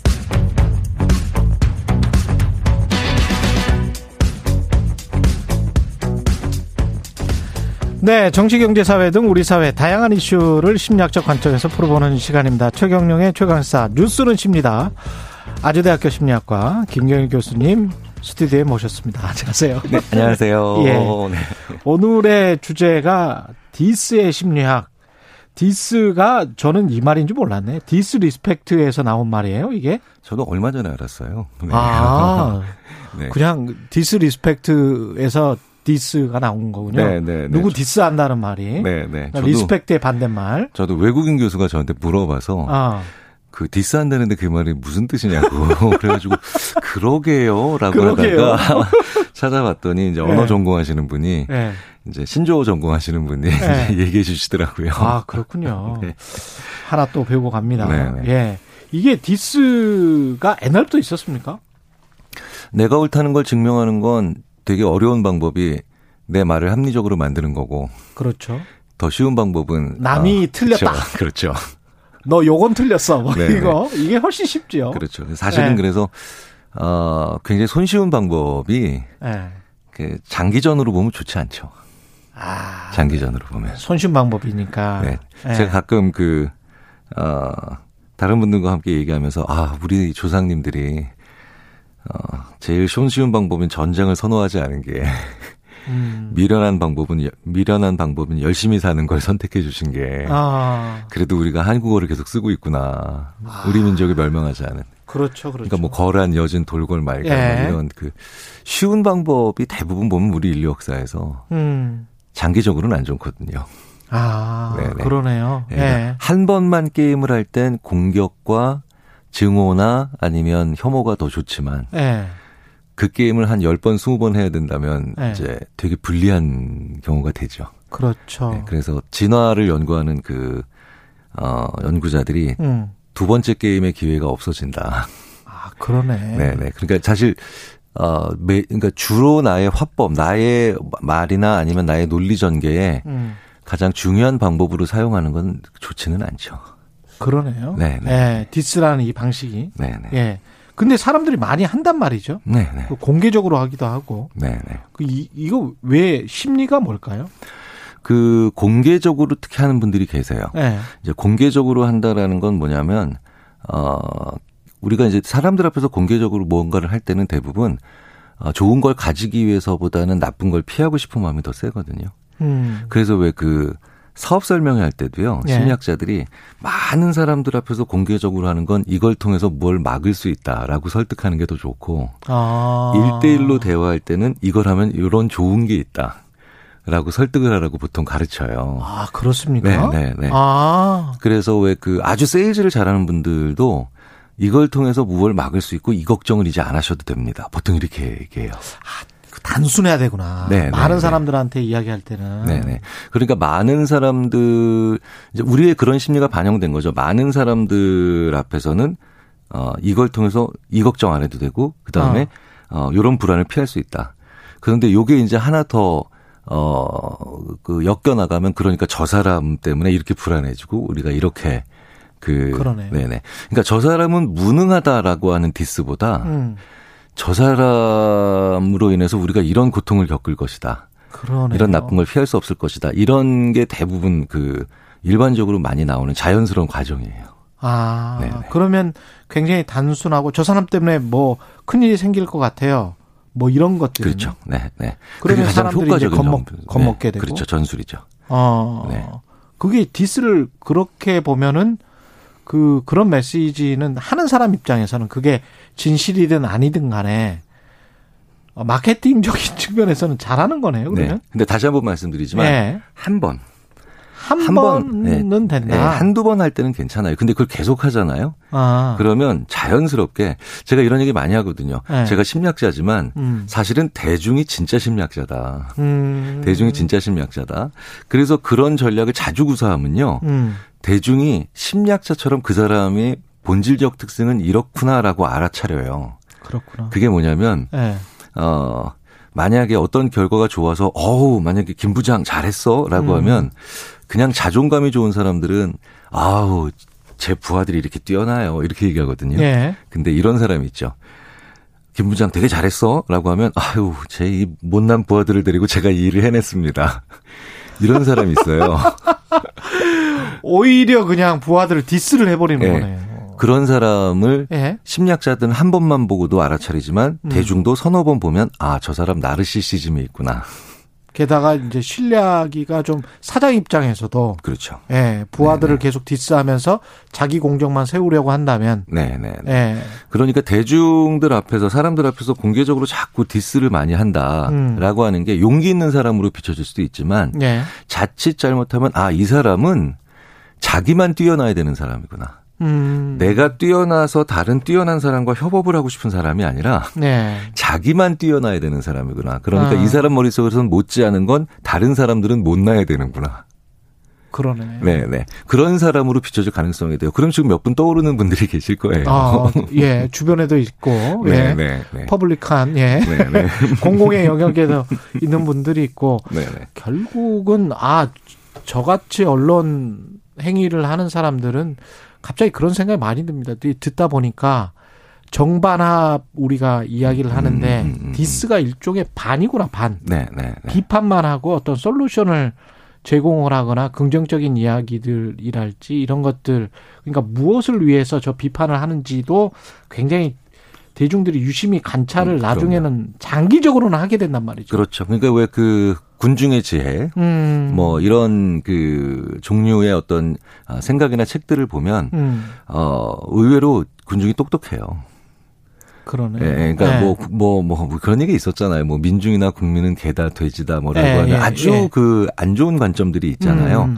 근데, 그런데 생각을 해보면, 어, 장기적으로 보면, 한, 한 번, 일회성으로 보면은 바보같이 음. 행동하실 수도 있지만, 음. 긴 역사, 뭐, 100년, 200년, 300년 역사를 묻고 보면, 음. 어, 문제가 있는 사람, 음. 혹은 방금 전에 이렇게 오로지 대의가 아니라 큰 목적이 아니라 자기만을 위해서 자 자기 자신만을 위해서 디스하거나 예. 그런 그 자기 자신만을 위한 비판을 하는 사람들은 예. 의외로 되게 쉽게 아 일정 기간 지나면 대부분 알아보십니다. 그러네요. 네. 예. 그러면서 근데 이제 디스를 계속 서로 간에 하다 보면은 감정 싸움이나 트집 잡기. 근데 이제 되게 보면 정치가 그 말꼬리 어떤 정책이나 음, 음 이슈를 음, 음. 가지고 진지하게 토론을 하는 거는 그, 그러면서 비판을 하는 거는 그건 디스라고 보기는 힘들 것 같은데 그 사람의 어떤 말을 꼬리를 잡아서 뭐 이렇게 이 트집 잡고 뭐 이런 식으로 가다 보면은 정말 디스가 되는 것 같거든요. 감정 싸움 되는 것 같고. 그 그래서 가끔 제가 이제 네. 학생들이랑 그한 1년에 한 뭐 3, 4개월 짧게는 뭐냐 길게는 한 1, 2년 이상 벌어지는 음. 그런 그런 양쪽의 논쟁을 넘어서 서로 그냥 비판을 넘어선 네. 그런 말싸움들을 살펴보면 음. 어 자동차 접촉사고랑 거의 다르지 않더라고요. 아. 그러니까 이제 접촉사고가 났어요. 네. 났는데 아 이게 내려가지고 서로 잘잘못을 따지다가 한쪽이 딱 이럽니다. 뭐너몇 살이야? 뭐 이런 식으로 부부 싸움도 막 이러죠. 그렇죠. 뭐 그다음에 네. 뭐그 뭐 어? 말투가 왜 이래? 음. 이제 이러면서 이제 중요한 게 뭐냐면 문제 본질에서 벗어나서 전선이 확대되는 거예요. 음. 그러면 어, 누군가 한 사람은 이렇게 얘기를 해야 되죠. 너 몇 살이야? 라고 그랬어도 잠깐만요. 지금 그게 중요한 게 아니라 블랙박스를 보는 게 중요합니다. 음. 뭐 혹은 부부싸움을 하다가도 어, 말투가 근데 왜 이래? 라고 했을 때 잠깐만 이때 내가 말투가 좋으면 내가 사람이 아니고 천사지. 이러면서 자꾸 본, 본질의 한쪽이라도 집 어느 한 그, 그런 말꼬리 잡는 이 당사자들 네. 중에 어느 한쪽이라도 음. 자꾸 본질로 가야 돼요. 예, 처음에 최초에 주죠. 예, 그거 벗어나기 시작하니까 이제 전선이 예, 예, 그러니까 지금 뭐 때문에 싸운지를 무엇 때문에 싸우는지를 모르는 사건이 벌어지죠. 상대방이 회사에서나 뭐 어디에서 부당하게 나를 디스를 할 때, 네네. 그거 어떻게 행동을 해야 됩니까? 그냥 무시를 해 버려야 됩니까? 어떻게 해야 되죠? 음, 사실은 근데 무, 시를 한다라는 게 네. 예전에는 꽤 괜찮은 전략이기도 했었어요. 음. 근데 지금은 어 워낙에 이게 어느 쪽으로 튈지를 모르니까. 네. 어, 이게 반드시 그이 방법만이 맞다 혹은 이 방법이 괜찮다라고 하는 한두 가지의 단순한 솔루션이 있는 건 아닌데 음. 분명한 건 어, 이런 일이 벌어졌을 때 내가 느끼는 감정을 정확하게 상대방, 그러니까 다른 사람들에게 음. 알려주는 건 이제는 꽤 괜찮은 방법이 됩니다. 아, 예전에는 숨기는 감정을. 네, 그렇죠. 예전에는 내가 숨기는 것이 음. 혹은 아무런 것도 안 느끼는 것처럼 음. 생각을 했는데 왜 그러냐면 예전에는 그런 그 일이 벌어지면 아, 저 사람은 굉장히 화제의 중심이었지 나랑 같은 종류의 사람이라는 생각을 잘 안 했어요. 예. 근데 이제는 굉장히 모든 문제에 있어서 동질적이고 수평적이거든요. 그렇죠. 그래서 심지어는 대통령이라 할지라도 음. 혹은 심지어는 어뭐 예를 들어서 뭐 사회적으로 굉장히 어 많이 회자되는 그런 분들일수록 음. 자기의 개인적인 감정 대신 어 공격적인 그런 감정보다는 자기가 느끼는 솔직한 감정 음. 내가 뭐 어떤 걸 느꼈느냐. 예. 네.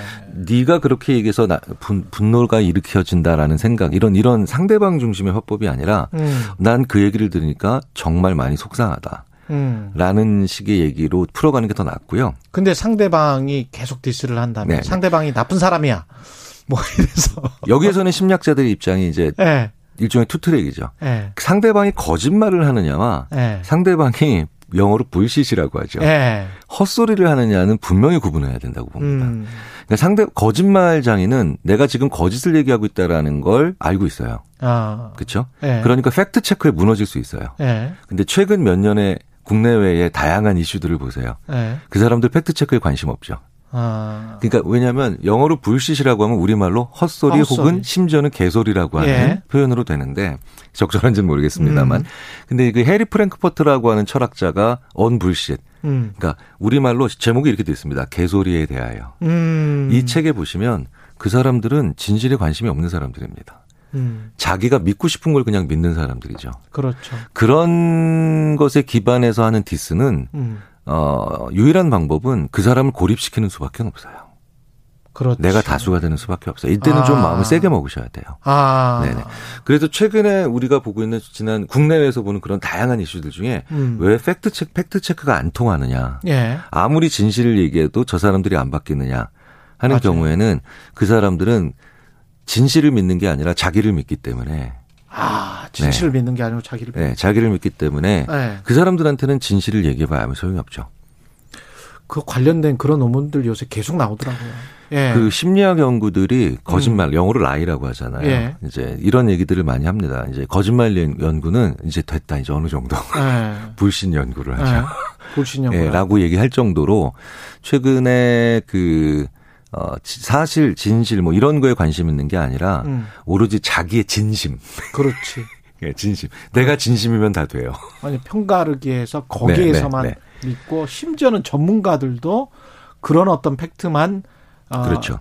픽업을 해서 네네네. 네, 네. 그래서 이제 전문가들도 편이 갈려져 버리고 그렇죠. 그러니까 진실이 중요한데 네. 자기가 진심인 게 중요한 사람들이 있어요. 이런 네. 사람들이 하는 디스는 네. 사실은 그렇다라고 하면 네. 어 내가 어, 묵묵히 피해자가 되거나 음. 아니면 고결한 사람인 척 하시지 말고 음. 어 어느 정도는 나도 마음을 독하게 먹고 자기 감정을 솔직하게 네, 네. 이야기를 하고 그다음에 최악의 순간에는 본인이 다수가 되는 수밖에 없다. 그렇죠. 야, 이건 너무 좋지 않습니까? 뉴스는 십니다 시간. 예. 다 그렇게 말씀을 하세요. 공교님은 정치인들은 왜 이렇게 반대편 디스만 하나요? 그래픽맨, 남을 자꾸 깎아내리는 심리에는 나의 열등감. 음, 커버하려는 심리가 분명히 있죠. 네네. 분명히 있죠. 분명히 있죠. 그러니까 컴플렉스라고 보통 심리학자들이 표현하잖아요. 예. 네. 그래서 어 비판할 네. 때도 보면 그 사람의 이거는 동의하지만 이거는 내가 동의할 수 없다. 음. 이런 식의 논리가 아니라 계속해서 말꼬리를 붙잡는 그, 어, 비판을 하는 분들은 예. 실제로 보면 컴플렉스 열등감, 뭐, 예. 네, 네, 상당한 분들이 많죠. 양성구님은 뉴스는 쉽니다. 클립으로 정리해 줄 수, 주실 수 없나요? 삶의 소중한 지혜를 계속 돌이켜 듣고 싶습니다. 이, 2095님도 제일 기다려지는 금요일 심리 시간. 뭐 이렇게 말씀을 하셨는데요. KBS 일라디오 이렇게 라디오 방송은 쑥 지나가 버리잖아요. 그런데 이제 유튜브 채널에서 KBS 일라디오, 일라디오를 검색을 하셔서 최경령의 최강시사 금요일 클립 볼 때마다 한 8시 한 40, 30 몇 분부터 우리가 시작을 해서 40, 한 4, 5분에 끝나거든요. 이 시간에. 예, 들으시면 됩니다. 다시 듣기 가능합니다. 예. 여기까지 해야 되겠습니다. 시간이 또 오늘도. 예, 아주대학교 심리학과 김경일 교수였습니다. 고맙습니다. 네, 행복한 주말 보내세요. 예. 네.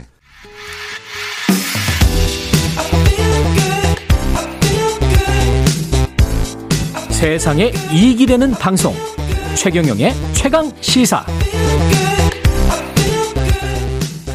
네, 오늘로 60 민주항쟁, 민주대항쟁 35주년 되는 날입니다. 어떤 의미 지금 현실에서는 또 어떤 의미일지 성공회 대학교 한원구 교수님 전화 연결돼 있습니다. 안녕하세요. 예, 안녕하십니까. 예, 교수님. 60 민주항쟁의 의미부터 짚어주십시오. 35주년입니다. 예, 예. 그, 이제 우리가 그 민주주의를 도입한 것은 아마 1948년 대한민국 정부 수립부터이겠지만 네. 민주주의가 제도화되고 정착되고 실질적인 내용이 채워지기 시작한 게 6월 항쟁이라고 생각을 합니다. 지금 우리가 그 이제 누리고 있는 1987년 체제가 이때 시작되었고요.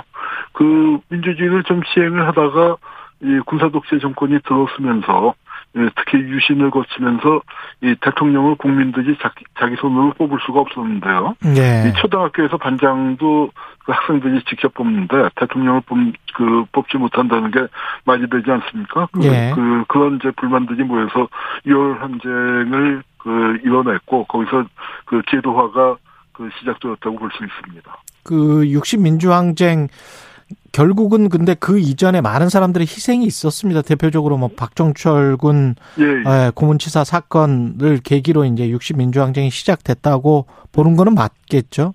그 이제 접게 볼 때 그렇습니다. 예. 1986년 그 말에 예. 어, 건국대 사태가 있으면서 학생들이 1,200명이 구속이 되고 그랬죠. 민중민 민주운동이 크게 위축됐다가 박정철 고문치사 사건에 대한 분노로 반전돼서 음. 그러니까 이제 100만 인파가 모이는 그 사건으로 확대됐는데요. 그러니까 이건 이제 작게 볼 때는 그렇지만 길게 볼 때는 이 4월 혁명 이래의 유구한 민주운동 전통, 특히 1980년 5월 그에 있었던 광주 민중 항쟁이 없었으면은 음. 어, 그 6월 항쟁이 오지 않았겠죠. 예. 5월이 없으면은 6월이 오지 않았을 겁니다. 그래서 민주운동의 긴 전통 속에서 어, 일어난 거고요. 그 이제 짧게 볼 때는 박정철 열사의 그 죽음이 음. 예, 반전의 계기가 됐다고 할 수 있습니다. 80년 5월과 87년 6월인데 그 시간차가 무려 이제 한 7년 정도면 계속 7년이지만 예. 그 저는 한 호흡으로 음. 그 비유해서 얘기하자면 5월달에 집에 간 사람들이 음. 6월달에서 다시 나와서 싸웠다 그렇게 얘기하기도 했습니다. 그러면 그 동안에 7년 8년 동안에 계속 당하고 당하고 당할 네. 당했어야 이제 민주주의의 꽃이 피어났다. 예. 예, 예. 예. 그렇습니다. 지금 현재 민주주의는 한국의 민주주의는 어떻게 보세요?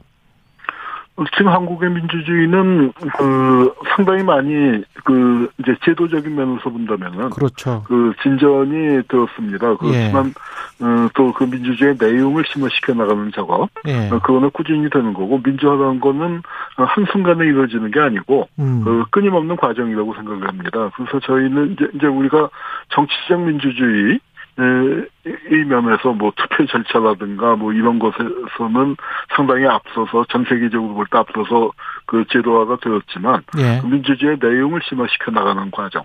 어. 민주주의는 단순히 투표 절차를 의미하는 것이 아니라 예. 내용에서 본다면은 대한민국이 갖고 있는 자원의 배분 아니겠습니까? 예. 근데 그 자원의 배분에서 보면은 어, 특히 청년층들 그, 또, 그, 노년들 많이 그 소외되어 있는데, 네. 이런 부분들을 그 채워나가는 게 끊임없는 민주화 과정이겠죠. 예.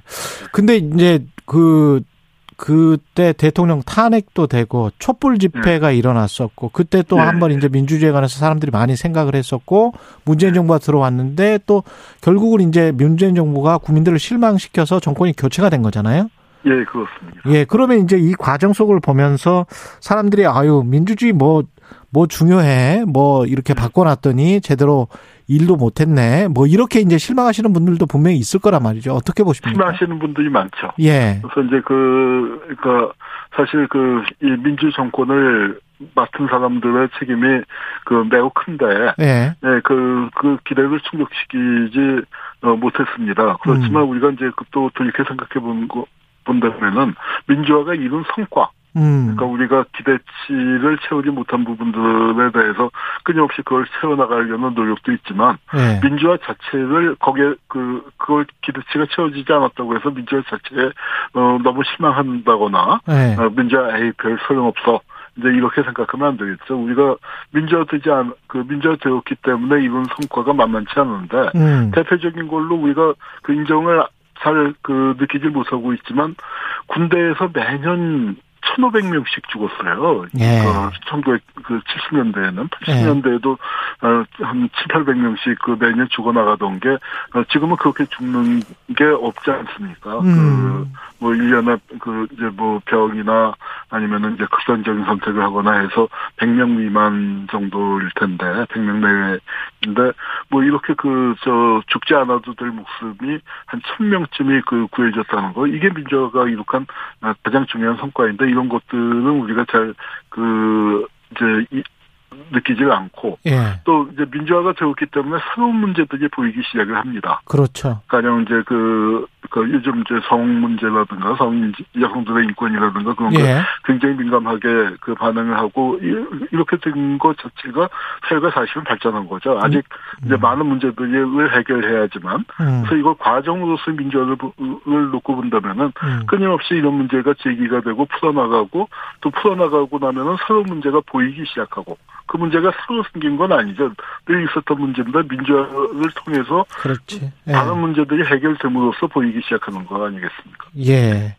근데 이제 그 이렇게 생각을 하시는 분들도 있단 말이죠. 그러니까 이념보다는 민, 민생이다라는 그 어떤 프레임 단어 그 문구 속에서 야 그냥 이제는 이제 민주주의 뭐 그런 거 이야기해 뭐 먹고 사는 문제 뭐돈 네. 버는 문제 이런 것만 이야기하면 되는 거 아니야?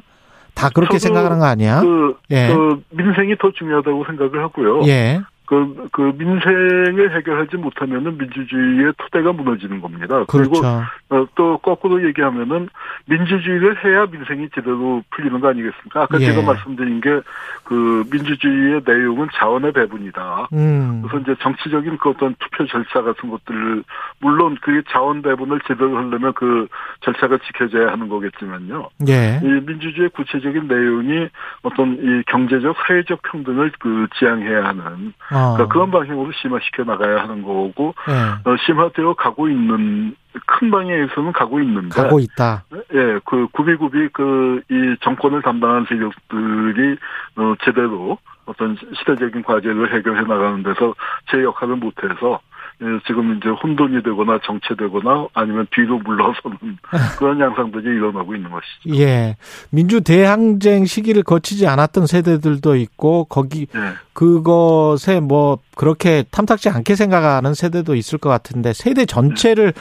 통합하는 그래서 민주주의가 번영하고 발전하고 그게 결국은 우리 삶도 좋아지는 그런 방향으로 갈 수 있는 민주주의 관련해서 좀 마지막으로 한 말씀 해 주십시오. 음, 예, 그, 음. 이제, 그, 지금 젊은 세대들 같은 경우에. 예. 그러니까 이, 그러니까 긴 역사에서 민주, 민주화라는 긴 역사 또는 어떤 그 릴레이 게임에서 자기 목적이 있는 거죠. 예. 그 과거 민주운동 세대라고 흔히 불리는 세대에는 불의에 맞서서 불이익을 따지지 않고 헌신을 했는데. 예. 지금은 이제 달라진 점이 뭐냐면은 그런 그 희생이 없이 음. 그 희생이 없이 그 민주화를 이룰 수 있다는 거죠. 그리고 우리가 음. 지난 5년 그 5년 전에 촛불 집회에서 정말 전 세계에서 유례를 찾기 힘들 정도로 그 비폭력 평화적인 맞아요. 방법으로 그 해결하지 않았습니까? 예. 그렇게 될 수 있었던 건 우리가 수많은 사람들이 이미 피를 흘렸기 때문에 음. 그러니까 그 성과에서 그 토대 위에서 우리가 제도화를 이렇게 왔고 그리고는 폭력 없이 이 어떤 세상을 바꿀 수 있는 그런 그 단계까지 이루어졌죠. 그런데 음. 우리는 뭐냐면은 그, 그 그렇게 민주화를 이뤘지만 음. 거기에 내용을 채우는데 실패했기 때문에 정권을 내준 거 아니겠습니까? 예. 이제는 그런 그 우리가 민주화라는 것이 음. 단지 이념으로서 뭐 민주주의 그렇게 손님 높여 위치는 것이 아니라 예. 그 민주주의의 주인이 되는 민들의 그 일상 생활 문제, 음. 또 먹고 사는 문제를 해결하는 그런 민주주의가 돼야 하는 것이죠. 예. 성공회대학교 한원구 교수였습니다. 고맙습니다. 예, 감사합니다. 예. 뮤지컬 레미제라블, 예. Do you hear the people sing? 영화 수록곡 버전 들으시면서 최경련의 최강시사 마치겠습니다. 월요일에 뵙겠습니다. 고맙습니다.